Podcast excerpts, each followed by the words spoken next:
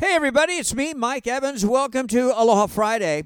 I got to tell you, I had no idea yesterday when I predicted Disney would sell off its assets, and then just seven hours later, Disney president Bob Iger said Disney would most likely be selling its television interest.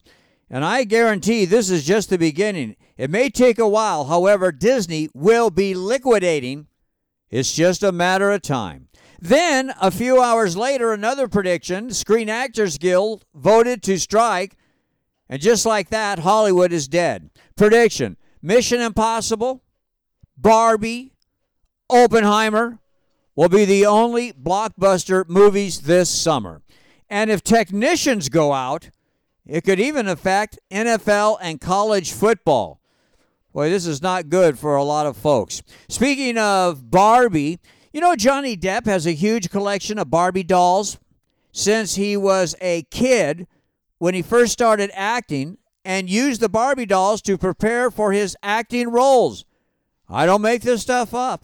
And speaking of Barbie, the movie, the star, Margot Robbie, really got into it. She demanded one day a week that all cast and crew even the caterer had to wear pink one day a week.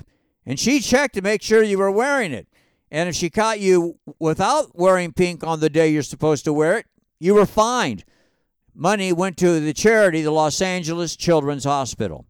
Here's a couple of real, real odd and odds and ends Halle Berry, Jim Carrey, Jennifer Lopez, Sylvester Stallone, Hilary Swank, Kelly Clarkson, and Tyler Perry.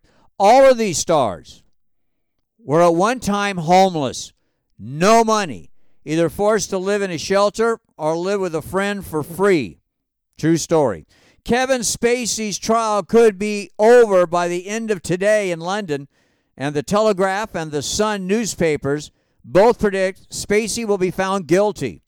Meanwhile, Spacey took the stand in his own defense and he made jokes said it was no big deal, that he was just a big flirt, a romantic at heart, and nothing happened.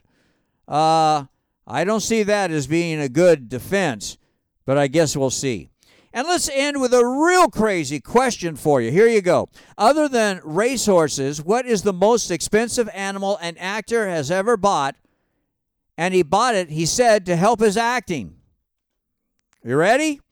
Nick Cage spent $243,000 on an octopus, a live octopus. I don't make this stuff up, folks. Hey, have a wonderful weekend, and we'll do it again on Monday. Aloha, hui ho, mahalo nui loa.